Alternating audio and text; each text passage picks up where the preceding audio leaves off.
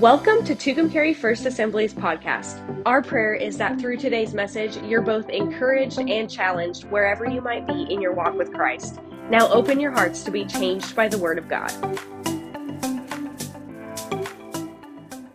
Well, when I was writing this message, I normally don't uh, write my intro for this reason because I kind of never know what's coming.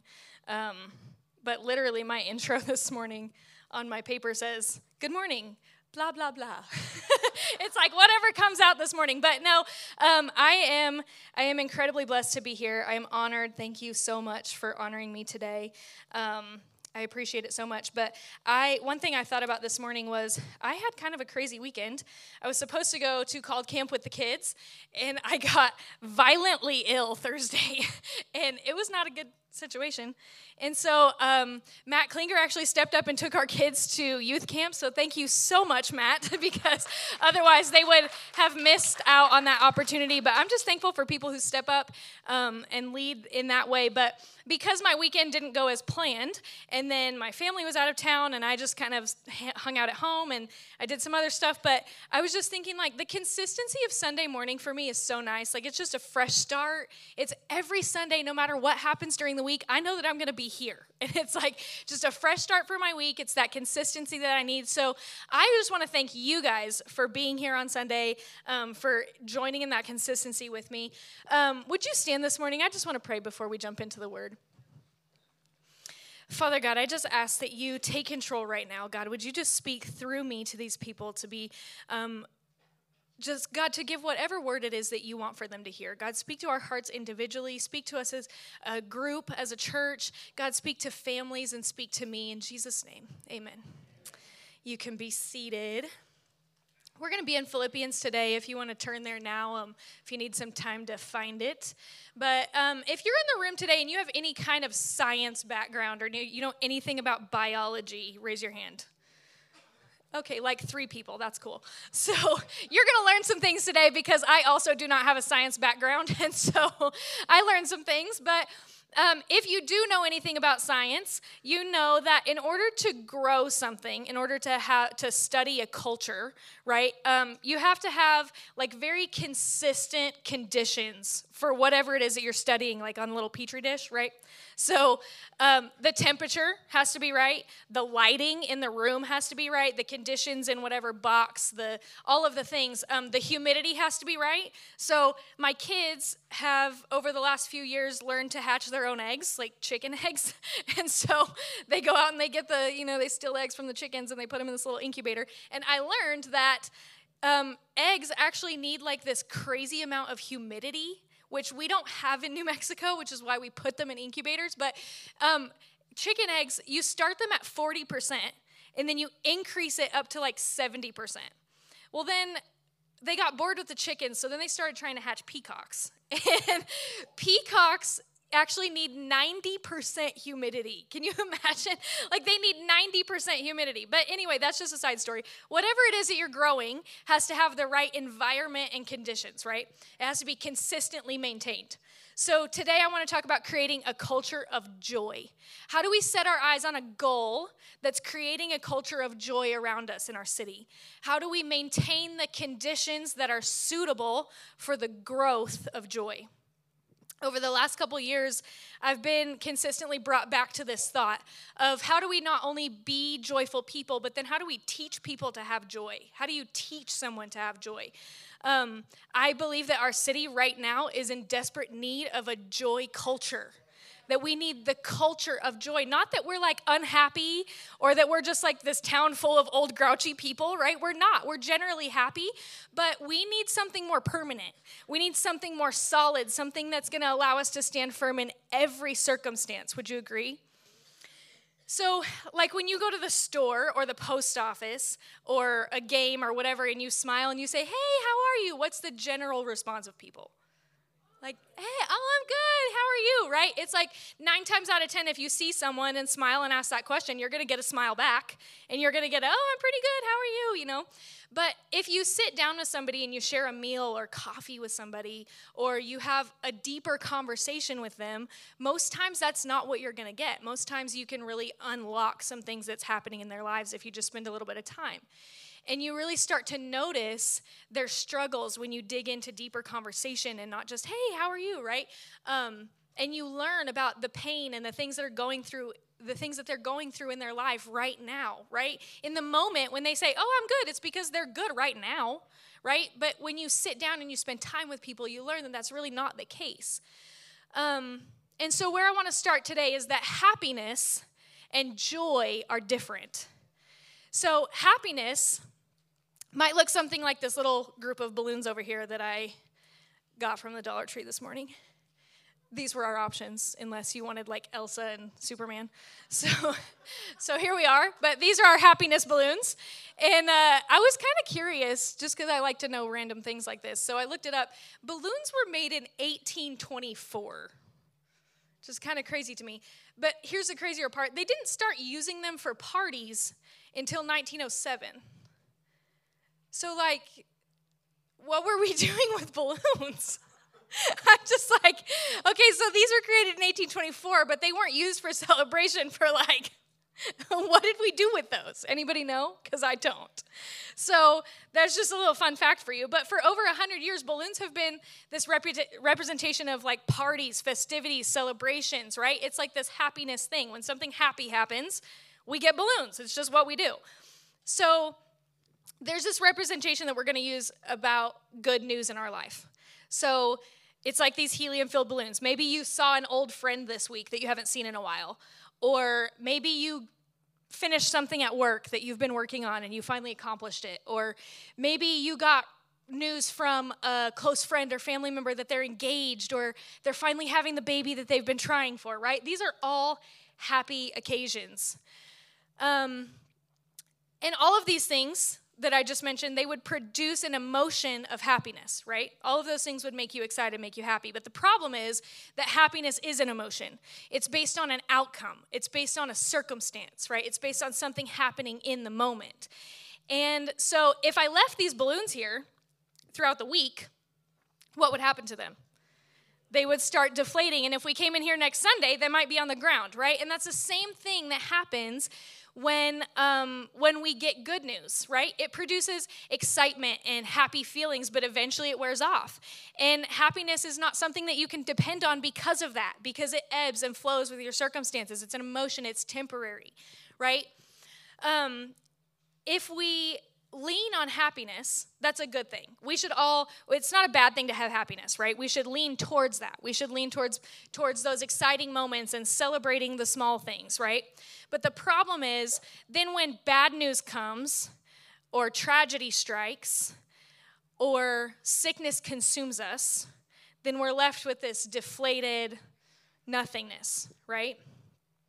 But joy, joy is like the roots of this tree. Now you're going to have to imagine a little bit, okay? Because it's not this is not a crazy flourishing tree, but there are roots, and so the roots of this tree are going to represent joy today. There's something more solid and permanent about roots, right? Than there is helium in a balloon.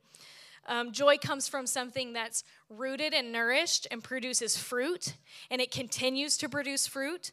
And if the fruit is maintained in conditions suitable for growth, then it will continue to grow and be healthy, right?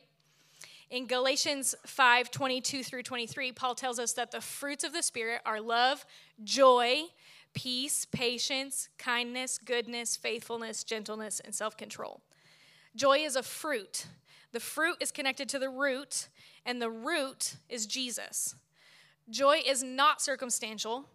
It's rooted in permanency so that when your circumstances are not producing happiness, you can still have joy, right? This is good news.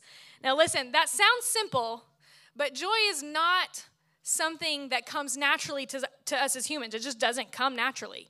Um, that's why we oftentimes rely on happiness because there's circumstances that make us happy, right? But we have to fight for joy.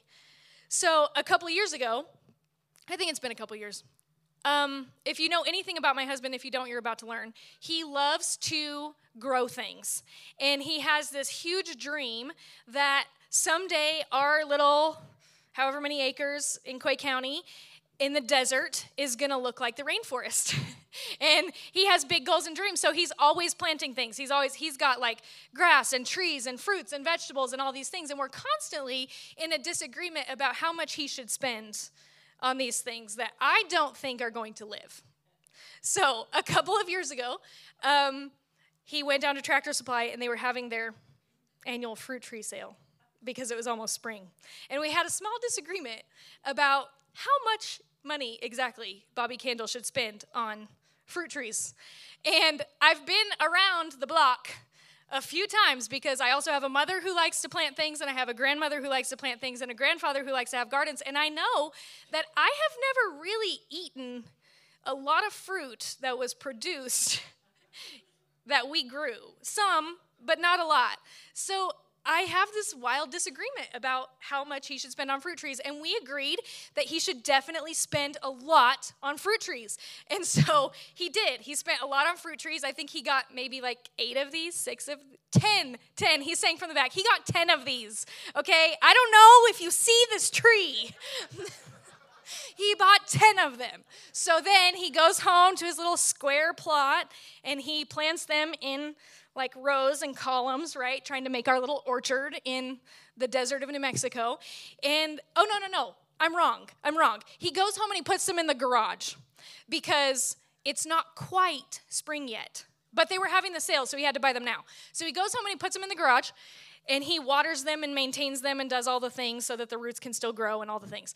Then we tell him like I don't think it's time to plant those yet. Like I think it's going to freeze again he was anxious. He wanted his orchard. So then he takes them to the little square plot and he plants them in rows and columns and he makes this cute little orchard of trees. And then, like three days later, the freeze is coming.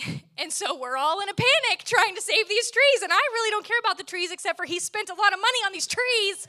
And so, so I'm calling everyone I know. I call Pastor Derek because he used to work in an apple orchard. I call my mom. I call my grandpa. I don't know who Bobby called, but anyway, we call all these people and they're like, all right, you have to keep them warm. And I'm like, great. It's going to snow. We have to keep the dadgum trees warm. What are we supposed to do with these? So Bobby finds straw and starts packing it in around the trees. And then, this is the best part, it's my favorite part of the story. He goes and gets this gigantic roll of black plastic. And he starts wrapping from the bottom to the top of these fruit trees with black plastic. So when I drive home and I turn the corner in my beautiful orchard, I have beautiful 10 trees wrapped in black plastic. It was incredible. It was the best spring ever, just because of how much time and effort he spent fighting for these fruit trees. But this is what I'm telling you we have to fight for joy in the same way. We have to fight to produce the fruit. Bobby fought because he wanted the fruit that was going to be produced from those trees, and we have to do that when we're fighting for our joy. If you're struggling with joy right now, it's because the conditions in your environment are not suitable for growth. So often, what that means is that the things that you're rooted in are self related. If you're losing joy, your roots are not in Jesus, they're in yourself. And what I mean by that is that we naturally gravitate towards ourselves, what we desire, what we think we need, what we want in that moment. And when we do that, we start looking at our everyday lives based on what we want. And we become rooted in ungratefulness because what we want is what we want, and suddenly what we have is not good enough, right? Um, I remember coming out of 2020, coming out of like that whole COVID era, whatever that was, um, you know, we weren't allowed in restaurants or anywhere. And then as we started coming out of that, um, they were allowing like a certain number of people in every space, right? And so a lot of the numbers around here, just because of our population and whatever, was 10. You were allowed to have 10 people in a building. So um, what I remember from that is being like we were so excited to go out and eat one day and be able to go into a restaurant and have someone serve us and eat and whatever in a restaurant. And we got there and we were having to wait because they were only letting 10 people in so we had to wait for somebody else to come out. And so many other people walked up read the sign talked to people figure out what was going on and they would get furious. Like irate about how many people you could allow in a restaurant. And all the, all the people that work in restaurants are like mm-hmm we remember. They remember because they were people were hateful right? They were just irate about the number of people that could be in the restaurant. They completely forgot that two days ago we weren't even allowed in the restaurant right? But we get so caught up in what we need and what we want and our self desires and we forget to be grateful for the things in front of us the things that we have right now the enemy of joy is an ungrateful spirit. I'm going to say it again. The enemy of joy is an ungrateful spirit. Joy is produced when we're thankful. So now I'm going to read in Philippians. If you got the text last night and you do your homework, then you've probably already read this. But um, in Philippians, I'm going to start in. Where am I going to start? I'm going to start in chapter 4. Um, so remember, Philippians is a letter that Paul is writing while he's where? In prison, right? He's been beaten, he's been thrown in prison for sharing the gospel. So this is a letter that he's written to the Philippians. I'm going to start in chapter 4, verse 4. It's very simple. It says, Rejoice in the Lord always. Again, I will say, rejoice. So the word joy is the root word for the word rejoice. And in the Greek language, the word rejoice, or the root word joy, it means to be aware of grace. So, what Paul is saying here when he's saying rejoice in the Lord, he's saying be aware of God's grace. And as we're aware of that grace, it produces naturally a sense of gratitude. So, then a little further down in verse 6, he says, Do not be anxious about anything, but in everything, by prayer and supplication with thanksgiving, let your requests be made known to God. And the peace of God, which surpasses all understanding, will guard your hearts and your minds in Christ Jesus. So, Paul is saying here, I want you to create and maintain conditions suitable for growth. And what I'm talking about is not just happiness that comes and goes, but a rejoicing always. And then again and again and again and again, over and over. And in order to rejoice in the Lord, you're going to have to start with what you're thankful for, right? Right there in verse 6, he says, with supplication and thanksgiving, let your request be known. So you have to start with what you're thankful for. You're going to have to start by identifying some things that God has done for you. Paul led by example here. He's beaten up, he's in prison, he, uh, for sharing his faith. And in the very beginning of this letter, if you go back in chapter one, the first thing after his greeting in the letter, the, the heading is thanksgiving and prayer. And he talks about how he's so thankful for these people who are standing by him and praying for him and supporting him while he's in prison. He starts with what he's thankful for. He says, All my prayers I pray for you, I pray with joy because he's thankful for them. There's a connection between gratitude and joy. Anybody know who Brene Brown is? I think I'm saying that right. I actually YouTubed this to see how to pronounce it because I was calling her Breenie. Apparently, her name is Brene. So, Brene Brown is a renowned, renowned college professor. She's an author. Um, she did some stuff. She did a lot of like college studies um, about the relationship between gratitude and joy. And there was one that was 12 years long. There's 11,000 pieces of data in this study. And then she does, she's done several interviews. You can go look it up. They're super interesting. Um, but in one of the interviews where she's talking about this study, she says this In the research, we learned that the most effective way to cultivate joy in our lives is to practice gratitude. The key word here is practice. It's not just about feeling grateful, it's about developing an observable practice. Then she says this so often we think that joy makes us grateful, when in reality, it's gratitude that brings us joy. There has to be a tangible way for us to be grateful in our everyday lives. So she goes on and she talks about um, some of the people that she studied and what their tangible way is. So some of them keep gratitude journals. Some of them have a journal that every day they write in things that they're thankful for.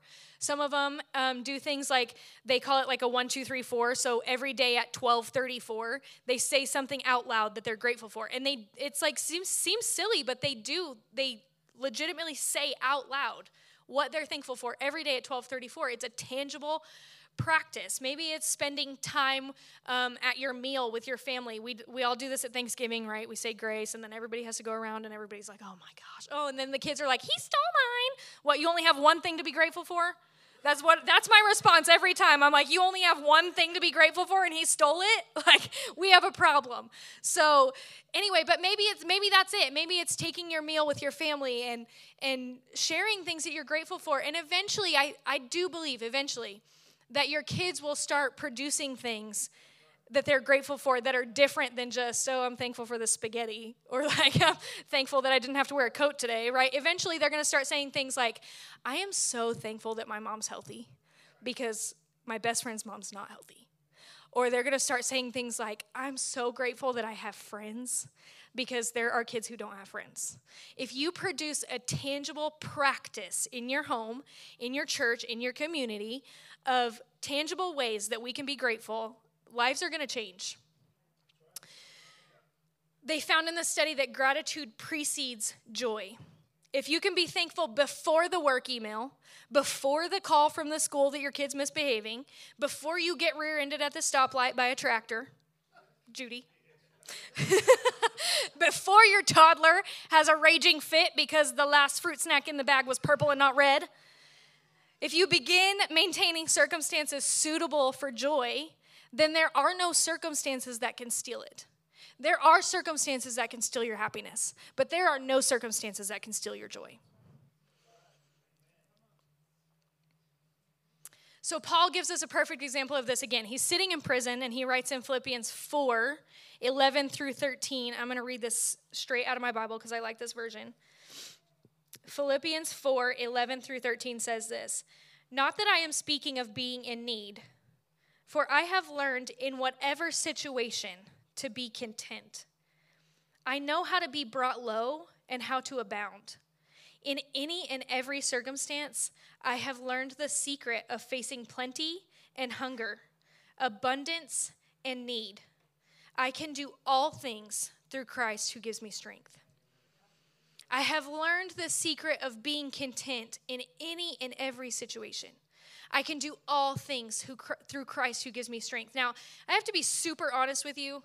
This is one of my very least favorite verses. I even have it highlighted in a different color, which is like kind of subconscious, but I think it was like.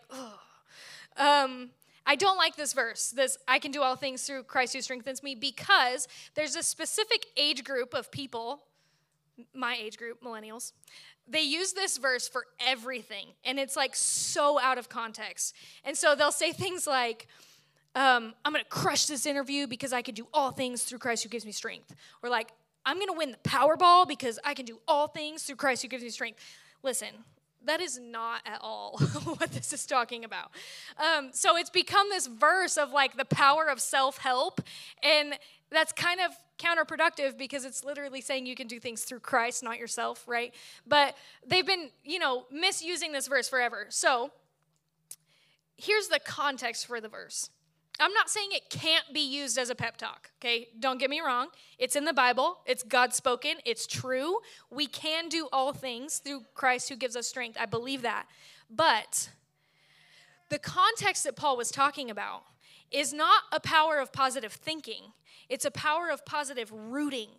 He was rooted in Jesus. And so he did believe that he could do anything through Christ because he was rooted in Christ. It wasn't just this like fun little pep talk that he said, it was rooted in something more permanent. It's coming from someone saying, I was beat up and put in prison for my faith, and I still had joy. I still had what I needed because through Christ, God has allowed me to experience the strength I need beyond the current circumstance. What he's saying wasn't a pep talk, it was rooted in a sense of certainty that God would provide for him in any situation. So, if we cultivate joy by gratitude, then how do we maintain the conditions to grow it and then to consistently have it, like Paul? So I'm going to give you four things in your notes if you want to get those out. Um, number one, maintaining a culture of joy re- requires people who are captivated by Jesus. Just think about that for a minute. people who are captivated by Jesus. So, in order for us to create a culture of joy, we have to create people who are captivated by Jesus. And I'm not saying that that can't start at any age, but what is the easiest age to captivate someone? Very young, right? I can captivate, listen, if there's one thing I'm good at, it's getting a kid's attention. And normally I do it in a nice way, unless it's my own kids sometimes. But I can captivate a kid with anything. I can have like my hand behind my back. I can like bend down and tell them I'm going to tell them so. Like I can captivate a kid that fast. And so, if we're going to create people who are captivated by Jesus, we need to start young. And our team, let me just pause here, little plug for our volunteers. They do a fantastic job of captivating our kids for, for the right things, right? Our nursery, it seems like just childcare, but if you walk back there in the middle of the service, they're singing songs about Jesus. They're telling they're telling these tiny little kids that they have joy in their hearts because of Jesus. They do a fantastic job. So, we have to create people who are captivated by Jesus, and it's not just little kids.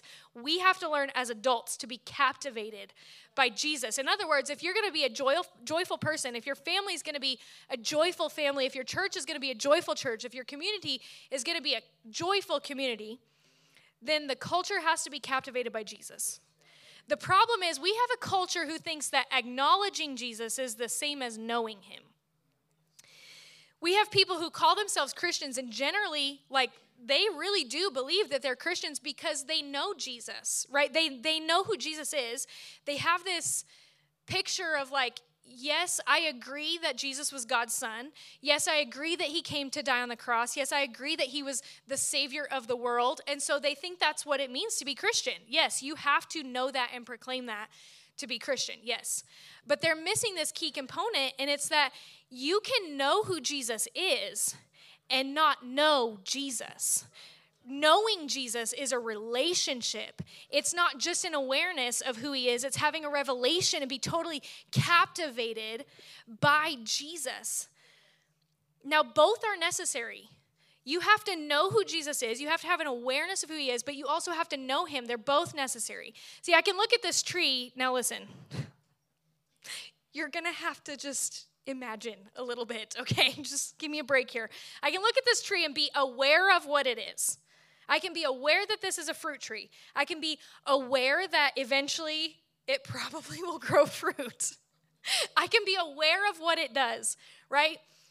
But let's just imagine that this tree is fully grown.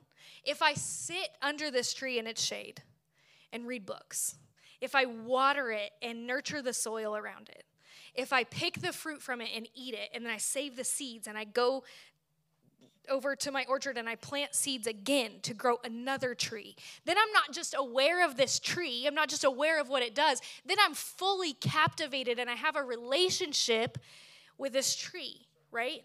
It's the same with Jesus. It's different to know and be aware of who he is and know Jesus. Philippians 3:10 Paul says somewhere in there he says that he wants to know Christ. When you come to want to know Christ and not just know of him, that's when life transformation happens. You can know of him all day long, and your life will not be changed until you know him. Some of us are missing joy because we're missing the true sense of the relationship with Jesus. And number two, maintaining a culture of joy requires people who are stunned by the gospel and its mission. In other words, the Bible is just as exciting now as when it was written. It's just as exciting this Sunday as it is last Sunday and the Sunday before that and the Sunday before that when Jamie made it all the way to the back row and the Sunday before that when Nick stood up here quiet and gentle and spoke God's word to us. It's just exciting every single time we hear it because it's the word of God because it's true, because it's never failed. The gospel is something that's always exciting to us. It's like the feeling when you get baptized and you know immediately when you come out of that water that something has changed in your life and you have that feeling of change and transformation, but then you have to still have that feeling and be stunned by that feeling five years later when your life is a mess. You have to remember what God did for you in that water. It's being constantly aware and excited about what God has to say to you. It's like the story of the shepherd that finds his lost sheep, right? He goes searching and he finds it and he picks it up and he puts it on his shoulders. And the Bible says he carries it back, excited. And then he tells every he tells everybody else, Look, I found my sheep. I found it. Rejoice with me. Be joyful with me, right? He tells this story. And it's not only, so then it's not only being grateful for finding what you're looking for, right? For finding the life transformation, but then it's what? It's going and telling everybody else, look what I found. Look at this revelation. Look, it's changed my life. Be joyful, rejoice with me. It's all those things. So, Paul, he arrived at this place. He arrived at this place where his mission overrode his condition. He was in a circumstance that would have stopped most people from continuing the mission, right? He's beaten, he's in prison, people don't like him. But he's so rooted in Jesus that being in prison is more of just like an annoyance, like just like a little bump in the road. I don't know about you, but being in prison does not sound like a small annoyance to me. Um, but for Paul, it was just a, it was not a deterrence from his joy, right? He sat in prison and wrote to these people about how grateful he was, how thankful he was for the things that God was doing. And I'm looking at it like, okay, but you're sitting in prison. Like, how grateful can you possibly be? But he was. He was so thankful for the things that God was doing. And it's because he was rooted in an unchanging God. And he knew that there was still a mission regardless of the current circumstance. God needs you to know today that there is a mission regardless of your current circumstance. And listen, I know we go through some hard things. I've been through some hard things. I know what that's like. But our mission does not change because things are hard. And that's like a tough lesson that we have to learn. Our mission does not change because life is hard. God said our life was going to be hard, but the mission never changed. Paul is so focused on populating heaven that nothing was going to take the mission away from him. And the mission is what gave him joy. If you read in Philippians, you can start to hear almost this like what's coming out of him is what he's grateful for is that these people are beginning to know Jesus, right?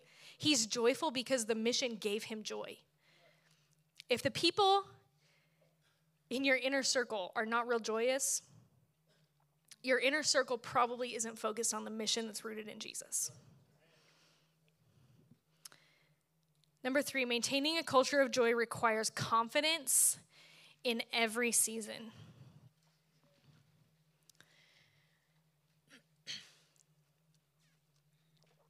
The mission, the maintaining culture of joy requires confidence in every, every season. The glimpse that you've seen of the Savior, the glimpse, is so great and miraculous and life changing that it gives you peace about all the things that you don't know about, all the things about the story that are still hidden. In other words, your joy is not contingent on God telling you all the details the who, the where, the what, the why, the when. And some of you would say, okay, well, if he's a good God and he loves me, then why wouldn't he tell me the plan? Listen, it's because he loves you that he does not tell you the plan. Joy comes from knowing that you can trust your God in every situation, in every circumstance, because he's been there from beginning to end. Because we've seen him supply needs, because we've witnessed him heal our loved ones, because we've heard testimony after testimony after testimony of the ways that he's been good. Joy comes from knowing that God will continue all those things because He said that He would. God says, I'm not telling you all the details of who, what, when, where, and why because it'll distract you from the one thing that I've asked you to do. If I tell you what's going to happen next month, then you're going to start changing all this stuff and moving things around and rearranging your lives and doing all this stuff because of the thing that's coming. And all I need you to do is focus on what I told you to do today right now, in this moment. What did I tell you to do? Don't worry about next month.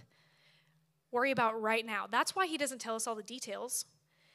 If we consistently have an attitude of confidence in the Lord, that's when we truly find peace. God, you know what the situation is. You know what the situation is. I'm going to come with thanksgiving I'm going to come with my prayers. I'm going to come with my gratitude. I'm going to come with my offerings. I'm going to come and make all of it known to you. And when I do that, the peace of God is going to guard my heart and my mind. The Bible says in Philippians 4 7, the peace of God, which transcends all understanding, the things that we don't understand, will guard your hearts and your minds in Christ Jesus. Why? Because you've offloaded all the things you're concerned about to a God who who's concerned about you. And you've been thankful for what He's already done and provided. You've recognized the things that He's already done and provided for you so that you can trust Him to do and provide in the future. I hesitated telling the story because I haven't told it, I've only told it in public once and it wasn't here. Um, but it was really pressing on my heart that it just fit. And so I'm going to tell it. I'm going to take a little bit of extra time and tell it. But um, a couple of years ago, when I got pregnant with Noli, right before that, um, was when I was named the director of foster care ministry for our New Mexico state network. So it was, um, we went to Albuquerque for a network conference.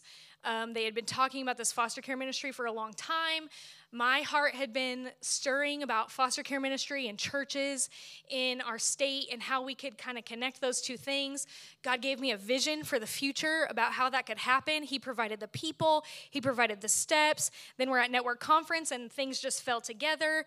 Um, I had conversations with Pastor Mike over the next several weeks, and eventually we decided yes, we're doing this. New Mexico is getting involved in the foster care space. Our AG churches are going to do something about this crazy foster care situation, right? And so I started doing that, and literally, like four months later, in the middle of all of that, I find out that there's gonna be a Noli. And I honestly was devastated.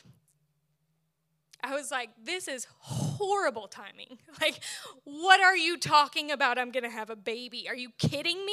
Like, why would you? And then I was mad. It was like this whole like like phases of things. And so I was like, I was sad and then I was angry and I was like, why would you give me this vision for foster care and put all these things in place for me and then literally put me in my bed because I don't know if you remember this. Some of you do. Some of you had no idea it was even happening. But I was so sick, like for months, for weeks. I was ill. Like uh, when I'm saying ill, I'm saying like I was in bed. I was not able to get out of bed.